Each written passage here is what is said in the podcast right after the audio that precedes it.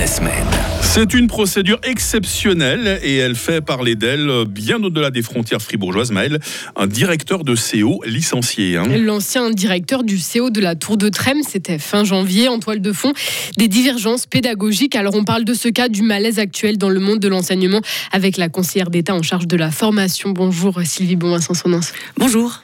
Alors près d'un mois après cette décision du licenciement, euh, est-ce qu'il y a une chose que vous regrettez? Non, absolument pas. J'ai aucun regret. Vous savez, je suis un, peu piégée dans, cette affaire. Mon, le directeur, euh, Monsieur Ducret, a choisi d'étaler sur la place publique euh, le conflit qui, qui, existe entre son employeur et, lui. Et à mon avis, un employeur n'a pas à étaler sans cesse dans les médias les détails de la situation, euh, de la relation qu'il a avec un employé, surtout quand celle-ci est conflictuelle.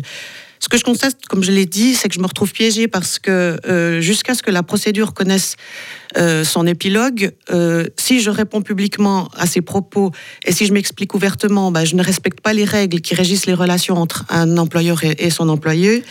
Euh, or- or- Juste vous dites, oui, il a mis sur la place publique Oui, voilà, conflits. Au départ, il, avait informé ses collaborateurs, les enseignants, de la procédure d'un réexamen, d'un avertissement. C'était, il en avait informé, ça voilà, c'était juste d'une avait centaine de personnes, et ça s'est retrouvé dans les médias, évidemment, parce que quand on informe 100 personnes d'une relation, enfin de, de ces éléments, évidemment que ça se retrouve dans les médias.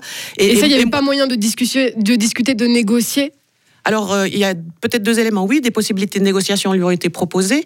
Euh, voilà, ça n'a pas, il n'a pas donné suite. Ce que j'aimerais dire aussi, c'est qu'ensuite, j'étais en arrêt maladie pendant euh, deux mois et demi, si bien que l'affaire a été entre les mains de mon suppléant, qui a tout à fait très bien géré ce dossier. Effectivement, vous l'avez repris à votre retour en- au, mois de, fait. au mois de janvier. Mais en disant, c'est- cette façon de faire là, c'était, il n'y avait pas, voilà, il avait pas moyen de, de faire au- autrement sur le, sur le, voilà, il, fa- il fallait écarter. Écoutez, comme je l'ai dit, je ne vais pas entrer dans les détails de cette situation. Elle est toujours, la procédure est toujours en cours. Ce que je peux dire, c'est que euh, euh, aujourd'hui, pour moi, je peux regarder les, toutes les collaboratrices et tous les collaborateurs de ma direction dans les yeux euh, parce que euh, je, je sais qu'ils respectent la loyauté et, les règles.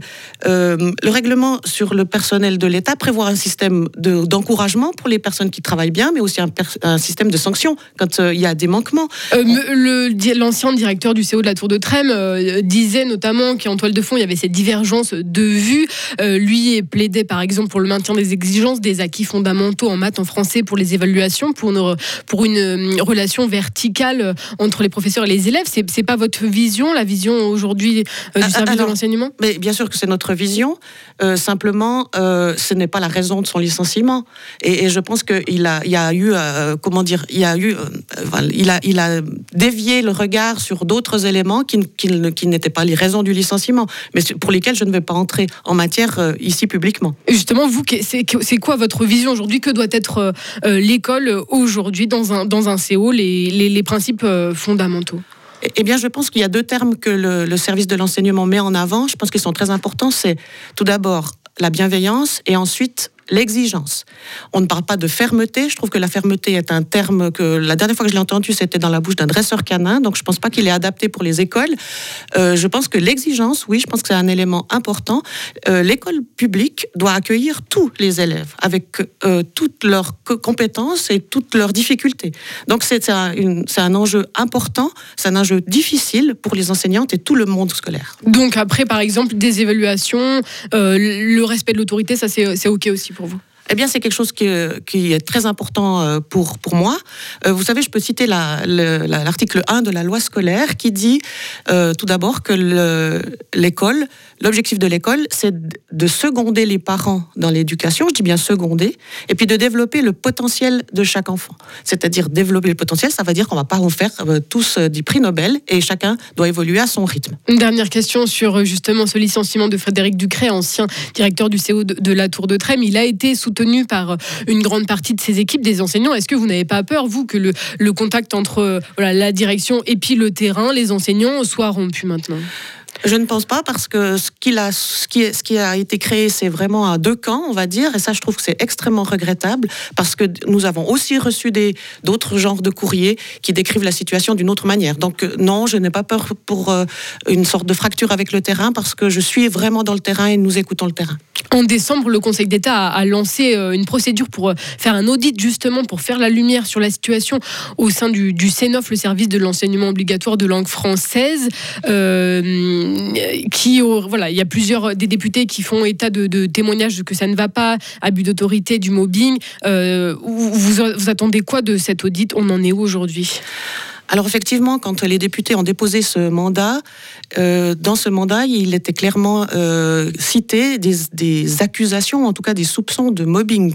Le mobbing, c'est de nature pénale. Donc évidemment, en entendant cela, le Conseil d'État a précipité les choses pour avoir tout de suite euh, des informations sur cette situation, parce que jusqu'à présent, il n'y avait aucun signe qui avait été... vous, vous n'avez pas du tout de remontée de tension, aucune Non, je n'avais pas de remontée de tension qui allait jusqu'au mobbing, on va dire. mais, mais de dysfonctionnement, de malaise eh bien, il faut séparer ce qui est du fait du CENOF. Le CENOF applique euh, les règlements scolaires, applique la loi scolaire qui a été votée par le Grand Conseil, et puis aussi les plans d'études, et puis aussi les visions euh, que, que le, le, politique met dans son école. C'est une vision qui est en général de niveau intercantonal, hein, donc c'est dans des conférences que nous décidons de, de l'école. Auxquelles vous participez. Hein. Euh, auxquelles je participe, bien sûr. Et puis, donc, c'est, il faut bien séparer ce qui, est, ce qui est un malaise par rapport à l'action du CENOF et puis un malaise par rapport à l'école d'aujourd'hui. Et ça, c'est des choses totalement différentes. Et euh, est-ce qu'aujourd'hui, il y a un malaise au sein des enseignants par rapport peut-être au-delà du CENOF Est-ce que vous vous ressentez un malaise au sein du monde d'enseignants avec toutes les exigences? On voit des élèves euh, un peu hétérogènes qu'il faut prendre en charge et divers défis formés au numérique, formés à plein de choses aujourd'hui. Pour vous, est-ce qu'il y a un malaise? Il n'y a pas un malaise, mais il y a des difficultés, je pense, et nous sommes conscients de l'enjeu, effectivement. Et euh, comme je l'ai dit, l'école publique doit prendre tous les élèves en main, enfin, doit s'occuper de tous les élèves. Donc, euh, euh, évidemment que ça demande de la part des enseignants beaucoup d'agilité, beaucoup de professionnalisme. certainement que les élèves d'aujourd'hui ne sont plus les élèves d'il y a 30 ans.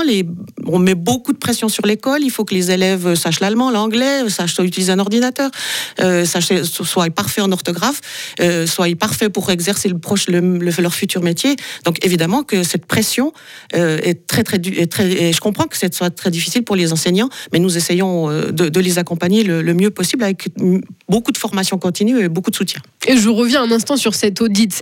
Euh, ça va être voilà, les résultats sont attendus pour pour quand?